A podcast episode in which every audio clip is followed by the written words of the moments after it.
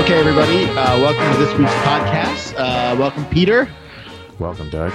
Welcome to 2018, everybody. And uh, we, I guess, we're trapped into doing a, a, movie from last year now that it's January 1 of 2018. But we're going to do uh, Chris Nolan's 2017 uh, Dunkirk, or as they would say in England, Dunkirk. I don't know if you noticed, they always say it with the emphasis on the second syllable. They usually sound better when they say stuff, so I don't know. um, do you want to give a summary? Yeah, so I mean, the best way to summarize this is to talk about, I guess, the real events. Um, so uh, Dunkirk, what really happened, and what this movie's about, is uh, it was a huge military defeat for England and the Allies in end of May. Um, for about you know a week and a half, starting in end of May 1940. Right, so uh, we're so, not in the war yet. right, the U.S. is is not in the war yet. Um, at this point, the Brits are on the continent. Um, the Germans have started invading across the continent. And what happens is the British, uh, French, Canadians, uh, some Dutch, I guess, um, have sort of a multinational force that's fighting, and Belgians, I guess, uh, are fighting the, the German military, the Wehrmacht. And the Germans um, basically, you know, have a just really a, superior, not only superior army, superior strategy, uh, and drive straight through Belgium around the Maginot Line, and just their tank battalions just force straight over to the ocean, and it cuts the Allies in half. And the Brits kind of realize what's going to happen, and they have you know a few hundred thousand soldiers there, and so they retreat to Dunkirk because in Belgium because Dunkirk is the closest good port for them to be able to evacuate because they realize they're going to have to evacuate back to England. Um, and what happens uh, over the next week or two is a massive sea lift operation where uh, multiple British ships and multiple, like 700 conscripted civilian ships go over and evacuate like 400,000, I think it was, something like yeah, that. Yeah, something like that. It was between three and 400,000. Um, troops, you know, Brits and French troops, um, and evacuate them across the channel back to England. Um, and uh, this movie is a soldier's eye view of those happenings of Dunkirk. And, and Dunkirk is, is, sort of a particularly, even though it's a massive defeat in a way, it's a it holds sort of a special um, place uh, in the hearts of Brits and their history because it symbolizes their um, resolve not to be defeated. And you know, the, Churchill's famous speech, you know, we shall fight them on the beaches. We'll fight. You know, even if so, the next step was that they, they assumed they were going to be invaded um, by Hitler, and uh, and the army know, lived to fight another day they lived to fight another day and, and specifically to defend Britain um, from an invasion. Uh, which was quite a you know a real threat at that point. I mean, basically Hitler took over the entire continent within months. Um, and, and, the uh, Blitz, you know, the Blitz just confirmed their fears. Right. And um, so this movie's know, a view I, of that. I had looked forward to this movie for a long time. I, I was I've said before in this podcast, and I'll, i think I'll use the same phrase I used in the past, is I'm one of those idiots who's extremely interested in the Titanic. Um, and I'm not changing topics as much as it sounds, but uh, when you read a lot about the Titanic, you can't help but read a, a lot about uh, Charles Lightoller, who was the second officer who survived. And they always would mention that Lightoller played a role at the miracle at Dunkirk. And I never knew what that was as a young person. I remember looking it up about 15, 20 years ago, and I had never heard of it as a kid. Uh, so a long time ago, I had sort of read a little bit that there was this sort of massive evacuation and they got the army out. Uh, so then a year ago, uh, when I saw the trailer, like the teaser trailer for this, I was very excited that it looked like an A, like a sort of an A list attempt to make a, a movie about Dunkirk. Uh, and I was even more excited that it was Chris Nolan of um, you know Batman or Prestige fame, Memento, Inception, yeah, right. Um, so uh, this is almost cinema verite, wouldn't you say? Yeah, I, I really think it is. I think it's uh, almost it's sort of a cross between cinema verite and a road movie, and um, it's certainly a very ground level view of things. It's not the typical um, war movie kind of like you know where there's uh you know what are the, those big World War II epics they made like in the 60s and 70s where yeah much more romantic than this whereas this is very unflinching um, and and gritty. Right uh, it's really even it's even from... filmed and it's even filmed in a very flat lighting and color scheme to sort of emphasize uh, the reality of the situation as opposed to not make it glamorous or exciting. Like it's supposed to be terrifying, and it is. Right, and it's it's really from the viewpoint of the men engaged. It it the only time it departs from sort of ground level views or air level or sea level views, depending on who it's following at the time, uh, is just to give you sort of a place. Um, to give you a sense of, of place, uh, keep you oriented. It, it, it, doesn't have really any sweeping um, sort of uh, overviews. Um, and you know, in a matter of fact, they even use in the, the, opening scene is where the soldiers are run. They run through the village and get shot. Uh, the British soldiers, and, right? They know, all get killed except for the main British soldier that we see. Right. He's literally but, the only one to make it over the fence, uh, and he's he's only named Tommy. Um, right. He's never given a full name, but he's the only one of that group to make it to the beach. Uh, and I think sort of seeing him as the only one to make it, combined with the leaflet that you see uh, right. showing that That's Germans are surrounding them. The leaflet. Uh, it, right. It emphasizes their isolation and desperation. Well, the you know they don't even use any exposition. They use a leaflet which you see over his shoulder to explain the overarching position they're in uh, just that shows it's a propaganda leaflet the Germans dropped that shows that they're completely surrounded and they're going to get slaughtered. So I think that some people, excuse me, on the first watching, are I think we're a little confused by the way that it's structured because the events on the beach, which are referred to as the mole, take a week. The events on the sea take a day, and the events in the air take an hour. And I remember even when I saw it the first time, sometimes it was jarring the way it would go from night to day as it would jump back and forth between the three storylines.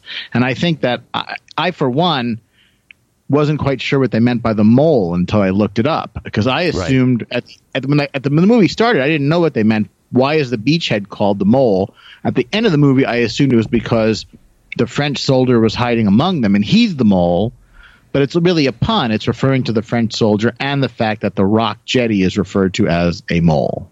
Yeah, I think it's really just what they referred the, um, just the physical landscape was called that. That, that yeah, but I think it's hard to ignore the fact that it's a it's a little bit of a double meaning with regards to the French soldier.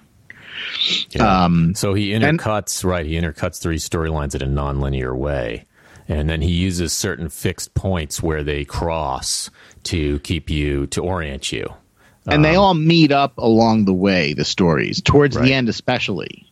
Right. Um, I personally found the sea and the air segments the most compelling. I found the stuff on the beach a little tougher to follow, partially because the men looked very similar to each other. And for example, I think one of the few mistakes in this movie is that Tommy, the British private, um, and uh, the French, the Frenchman whose name is Alex, they look similar, and they look very similar to a lot of the other young men. And I will not lie to you, I at times, when the very first time I saw this, I was like, "Who? Wait, who am I watching again? Like, which character is which?" Yeah. And whereas the air and sea narratives, I found more compelling and, to be totally honest, a little easier to follow.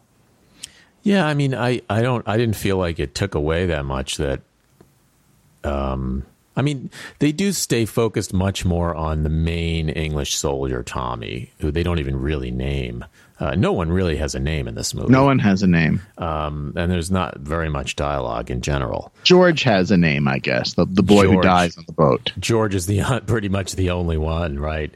Um, and uh, it, I, I still found it even though maybe sometimes you weren't sure about the timeline or the characters, it still wasn't completely engrossing. And I think that you know the the fact that the timelines are a little bit um, jumbled sometimes.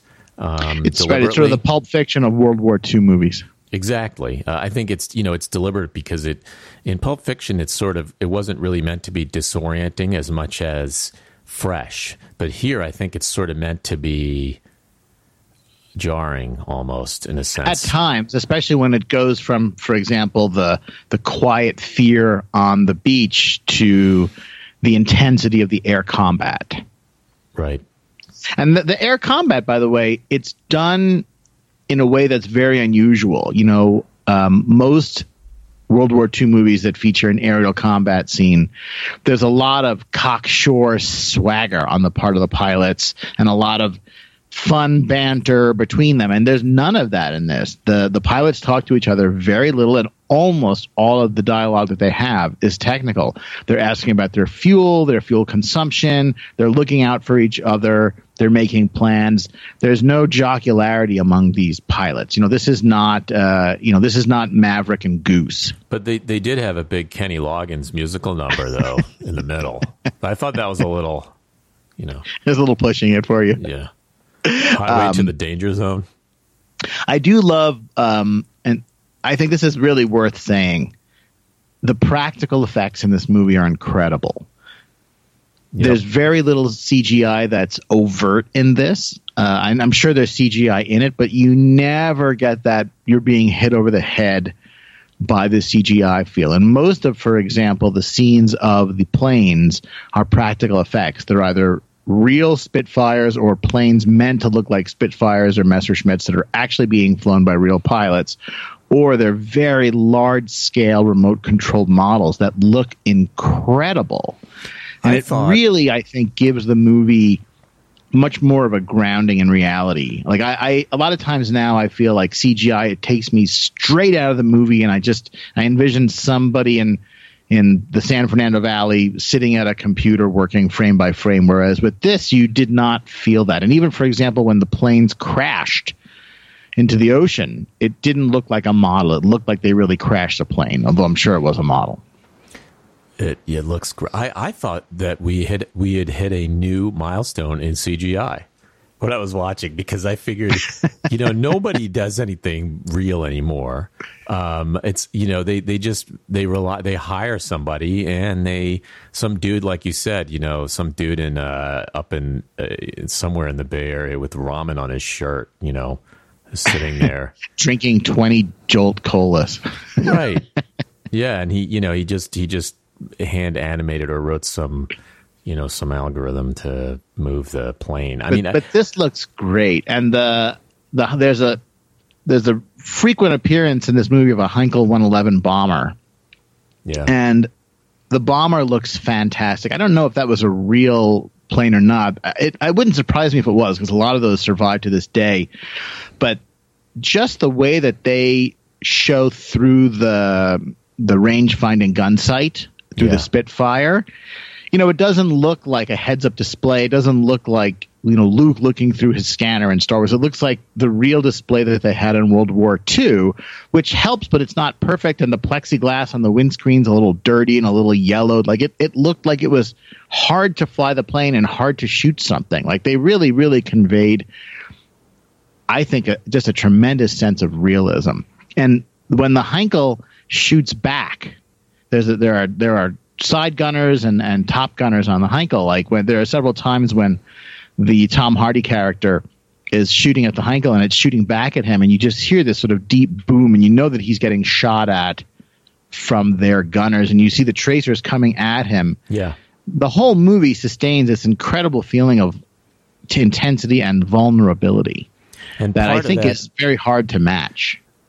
yeah, and and the uh, I think you're right in many the the piloting scenes and the the air scenes are some ways the most real feeling. And that to me is where you really you sense the physical reality of it uh, that you can't you just can't get that with CG they just they can't do it. It the the physics of the planes and the motion and the way the bomber turns and the way the planes turn and um this even the smoke I mean it just you can't it hasn't been simulated that well yet, and it it lends this uh, a visceral.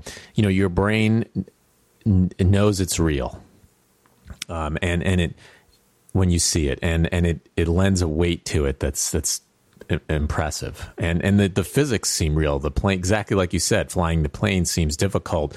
The mechanics seem real. You almost can you really get a sense of being the pilot. Um, they completely bring you into the cockpit which is um, is amazing and not in this cartoony way like tom hanks uh, not uh, sorry uh, tom cruise no it's true it's absolutely true um, and you know, I was thinking more about the sense of vulnerability and fear. To get back to the mole for a second, you know, twice we see ships go down. The first one is the hospital ship that goes down at the harbor. And again, uh, implying that the Germans clearly bombed a hospital ship that was obviously marked as such. Yeah. Um, that scene is very harrowing. Like, and the fact that Tommy and Alex are actually on that ship briefly before they're booted off, and they essentially watch the ship sink from the rafters in the pier, and then later on they make it onto the destroyer, which they're on for maybe ten minutes before it's sunk. And yeah. the ship sink fast. You know, this isn't Titanic, to make a second Titanic reference, where the ship sinks slowly over a course of hours. Like the ships sink in minutes, and you yeah. have no time. Yeah. Sort of emphasizing why the pilot that um, the crew of the Moonstone, the British uh, civilian vessel, pull. You know, he doesn't want to go below deck. Nobody does. You want to be on deck in case a ship is hit, and you can jump right into the water and yeah. get out. It's your only shot. Nobody ever wants to go below decks in the in the movie anytime. and, um, what was like the guy who plays, by the way, the father the on yacht, the, uh, the boat. Captain. Yeah, that's I believe that that is Mark Rylance, and he yeah. is really good in this, and he sort of brings a whole level of gravitas to the movie that I think no one else does. Not even, for example, Kenneth Branagh. Like Kenneth Branagh is sort of I know he's sort of I feel like he's sort of mugging for the camera on the pier a little bit, whereas Mark Rylance as the only other real adult in the film that you followed to any significant extent, older person as opposed to a young man, you get the sense that there's a lot going on in there. You find out much later in the movie that their their other son died. He was a hurricane pilot and he was killed. And then it's I thought it was kind of implied that he had been a soldier in World War One, although they never explicitly say it. Like he's about the right age, right? And he doesn't hesitate to run, you know, and take the boat and try to get the men. He actually leaves the dock before the British can commandeer the ship because he wants to he wants to captain it himself and get over there and get some men out. He's the only, sort of the only truly heroic character in the movie. I mean, his his actions are always heroic. His intentions are heroic, and his accomplishments are heroic. Right? I, I think you could say the same about Tom Hardy as the pilot. I mean, yeah. he he sacrifices himself at the end. He shoots down that Stuka that's about to bomb them at the end when they're all on the dock, and when he's basically a glider and then he manages to get the plane where he has enough time to burn it and then he's immediately caught and it's sort of implied that he is at the very least going to be a POW if yeah. not killed. Well, you know, there, there's a very heroic scene with him. It's the, the one other sort of overtly heroic thing in the movie where he decides not to go back uh, and he uses his fuel because there's a bomber that's going to do a bombing. You know, there's another right. It's going to bomb the mine layer, right? And he decides to shoot that down instead of going back. And he, and he's know, struggling with it. Like he he's actually turned back north, right? And he's like, oh, he doesn't explain it, and there's no, no it, exposition. There's, you just see the horizon pivot, and he turns back. You see him and think he, about it, and you follow the whole thing without a word. And you, it's understood that he won't be getting home, right? I mean, he's um he played the Russian spy in Bridge of Spies. I don't know if you saw that. Yeah, uh, but he's very good in that too. But he's great in this, and the kid who plays his son is very good, and and they do a good job of making George and uh, his son, George and the other boy, the the captain's son. They do a good job of making them seem earnest but realistic as teenagers. Like they're mm-hmm. not sure what to do in every situation. They have to ask or they don't know what to do and they, they're nervous and scared. They haven't been exposed to this stuff before. And you know, he shot this on film, on on uh, basically IMAX film, like large format film. He, it wasn't shot on digital or even on 35 millimeter. And I think it's another aspect that makes it feel gritty. Well, I miss film. Yeah. I mean, we grew up with film, and I, I, I like the way film looks. You know, film has continuous tone, as they say, and I know you can do all sorts of things with digital that you can't do with film. And if I was making movies today, I'd probably be shooting them digitally too. But it is nice to see things done on film. It just it it looks different, and I think it, it's sort of like vinyl versus a CD. Like it's just it's richer in a way that's difficult to describe verbally. I think it's it's better than I think with vinyl and CD there's almost more myth to it, but film looks I think that maybe there's a way when you're shooting digital video not to tart it up and not to have too much contrast or too little contrast and not to use a different color gamut that is use a really wide color gamut maybe that you won't see on film and you know not to improve things. There, there's probably a way to do that. Um, maybe even to simulate film grain although i guess if you're shooting in, in imax there's not much film grain. Um, but most people don't do it. I think that they they they're going for maximum uh, super technicolor plus you know um, saturation, and they're they're go- they're not going for the for a muted look or for a realistic look. And I think no, they want the they want the Avengers, right? And we're we're used to film looking real to us because we've seen it so much. I wonder if you know you get used to certain visual style, and uh, you know I wonder if it's partially us. We're more used to that. But it's uh, possible. It's absolutely possible. But, but I, I remember when the transition to digital happened. Sometimes I would go to a movie and I wouldn't be able to tell like was this done on film or was this done digitally, and I would have to go and look it up afterwards. And sometimes you really could not tell. And again, especially if it's if it's not an effects laden movie and if it's just a more uh, workaday set in the normal life movie, you may not be able to tell, and it may not make a difference. But I think here the film really pays off because there's so much earth tone everywhere in this movie. You know, Right. this movie is basically sand, water, and sky are the three colors of this movie. right and and sort of wool, uh, you know, olive drab everywhere. wool. right. Everything is everything is natural fabrics because Yeah. they have very little plastic. Even i don't know if you noticed but like for example the spitfire pilots you know their oxygen masks are covered in fabric. You Yeah, know they're not they're not rubber they're covered in fabric. Right. Yeah. everything is covered in fabric. Even the oxygen cord has a little a little cloth insulation on it. Right, but it right. looks it looks great though. Yep, it looks Um, phenomenal. I, I really like this movie. I think this might have been the best movie of 2017 for me. I don't know if this is going to win Best Picture, but I think maybe it should. Like, I don't know what else was a better movie in 2017 that was more ambitious and achieved more.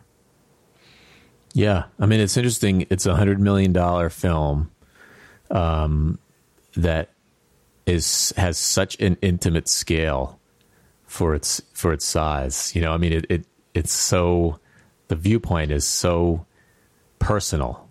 Um, that's to me the the most interesting thing about it. I think it, that it that viewpoint gives you the impact of the movie. But And I, I think that this movie definitely owes a debt to Saving Private Ryan, but there's not a lot of other war films of the last 10, 20 years that this really felt like. This really felt like its own thing. almost uh, maybe some you know like um, um, all quiet on the western front maybe you know there've been a couple of world war one movies where they they're they're sort of a weightily existential you know and about sort of one man's view out the trench that kind of thing and they have a sort of a single person viewpoint to some extent but but you're but right not, certainly nothing since 2000, I don't think. no I, I think it most war movies are are more like uh, are more epic And Um, and Saving Private Ryan is before 2000. And It's that's- 98. That's both. I mean that that movie is both epic and sort of ground level, which is what you know. It's mostly ground level, but that was what was so uh, uh, original about it. Well, and that that opening scene too, I think, just grabbed Killer. the viewer. Yeah, You know that that that sense of men being killed and shredded all around you everywhere Yeah. was something that you hadn't seen before. And typically in, in a lot of movies, especially for example when we were growing up, if somebody got shot, they sort of grabbed their chest and fell over. Whereas in Saving Private Ryan, you saw them fly apart or, or limbs falling off or Yeah. you know that that was something that that opening sequence really showed I think for the first time to a very very big audience. Right. But again, this also shows you too how different Nolan is from Spielberg. This is, I mean, World. I mean, sorry, uh, Saving Private Ryan. There is a lot of schmaltz in it, Yes. uh, whereas this doesn't really have much at all. There's a few, a few heart tugging scenes in this, but not many. Uh, and for example, like a a little bit of schmaltz is you know George getting featured in the newspaper at the end of the movie uh, in his hometown. Like he says, maybe I'll make it to the newspaper in my hometown someday, and then they do that. But even that, they don't linger on it. You just you see the you see the the article in the paper, and then you see the captain of the ship looking at the article in his house, and then that's it. You just it's just a few seconds, and then the movie m- moves on. yeah, it's pretty subtle. But again, I actually like the understated nature of this better. And I say that as somebody who really likes Saving Private Ryan and has seen it a bunch of times. And I think I bought it when it came out. But like, I think that the the lack of sentimentality in this movie, I think, will make it hold up better over time. Like you could, wa- I was thinking when I was watching, you could watch this movie in a hundred years Mm-hmm. and get exactly just as much out of it today then as you did today. Yep, I agree.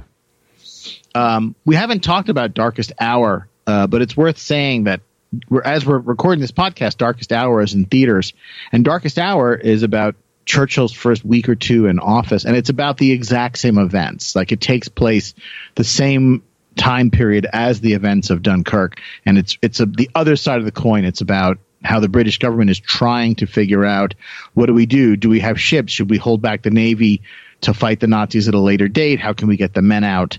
Um, so we we, should, we Right. could maybe do another podcast on that another time. But just for the to the listener, it's really worth seeing Darkest Hour if you like Dunkirk because it's it's the other side of the story. Right, and even Churchill's big speech is barely featured, and and you think about what war movie is going to miss up a chance to, you know, is going to miss a chance to have uh, to put her Churchill's heroic speech in, and here they they mute it to such an extent he just reads a little bit of it out of the newspaper. Mm-hmm, right. He reads it to another soldier who, Yeah. who's too upset to read it himself. Uh, right, right, yeah, and it's and it's and you know it's it's a it's an unexpected emotional turn because I think a lot of movies would have had them come back to a hero's welcome, and it's really interesting to show that they were afraid. You know, they're going to spit on us in the street Yeah. for coming back as failures. Like I thought that was a great bit, and the way that, for example, they're greeted by the people at the train station yeah, uh, at the very end is really well done because it shows that you know no one really knew what to expect or what was going to happen. This wasn't again this wasn't a, a great victory, but the nation was glad to have its sons back. anything you thought maybe um, fell short, or anything you could you thought I, I could have been think better? that this is really again. I'm going to come back to it. I think they could have made some of the characters on the beach blonde, or like they could have made Alex blonde. Like I literally had a hard time telling them apart, but that might just be me. And for example, did you ever watch Band of Brothers? Uh, no, the maybe a couple HBO minutes series. It. That's it. So I read the book, loved the book, uh, love Ambrose, uh, and then when I saw the show, I, I mean, having even read the book, when I watched the show, I had a hard time telling them apart because they're all wearing identical clothes, and they were all dark haired, and they had pretty much the same haircut. And about halfway through the episode, sometimes I was like, wait, wait, wait, who who are we watching here? So it was kind of the same thing. Like I think they, I the only thing I think I would have changed is just somehow make Tommy and Alex a little bit more distinguishable from everyone around them right. even to the point where you know Alex had stolen a British soldier's uniform, so they were wearing the same clothes. right. It was that was a little tough, but you know it's funny because on the second watching, I watched it once in the theater and I watched it a second time for this podcast. On the second watching, I was able to tell them apart more clearly, but again, not so much the first time. And, and the, I saw it with two other people, and one of the two people I saw it with had the same issue. They weren't sure who was who for a while. Though the third person, I guess, was smarter than both of us because they followed it the whole way, or at least they said they did. I love, by the way, I do love the Hans Zimmer score um, with the clock ticking. I don't know if you listen to a lot of the scenes and the music in the background, there's a little clock ticking Yeah. uh, which I thought just sort of again never let up on the tension. Um, I really like Tom Hardy. Um, by the way, he you know he is really a stalwart. Like he's, I don't know if I've seen him give a bad performance. I mean, he's he is shins. I, am going to bring in Star Trek. wow. I he thought you might not get to this time. He is Shinzon in Nemesis, arguably the, the worst Star Trek film, and he's the villain. And and he is maybe the only watchable thing in the movie. And the movie is just it's just it's it's right up there with Star Trek Five for being bad. But but Tom Hardy in one of his earlier big roles, he plays the villain, and he's actually pretty good, uh, holding his own against uh, far more experienced actors. But he's good. You know, he's great in uh, Fury Road. He's uh, he's great as Bane. I mean, he's a good actor. Yeah, I mean, the only thing I thought maybe could have been a little uh, larger scale was uh, it didn't feel like several hundred thousand soldiers um, somehow to me. Um, I, I, know that's you know that's but maybe that do. could have been a CGI trick they could have done. Yeah, maybe they could have CGI'd more people. I guess, but you know, it looked hand, like about I'm nitpicking. guys. Yeah, I'm, I'm I'm nitpicking, but you know, I mean, there were 400,000 men in a relatively small area. I mean, they weren't all on the beach at the same time, right? So there were I think guys, some of them were supposed to be in the towns fighting. They were right, still. Right. And by the way, you know the the Germans um, could have wiped them out, and they stopped and just let the Luftwaffe um, have at them, right? Because they they could have actually just they could have finished them there. Um, in the in the darkest hour, they talk about uh, trying to divert some of the Germans away with a different uh, British force that basically is able to draw the Germans away for a little bit of time, but is essentially slaughtered. Um, so there's again in the other movie, there's talk of a, a little bit about how they were able to do little things to give the men on the beach more time to get out.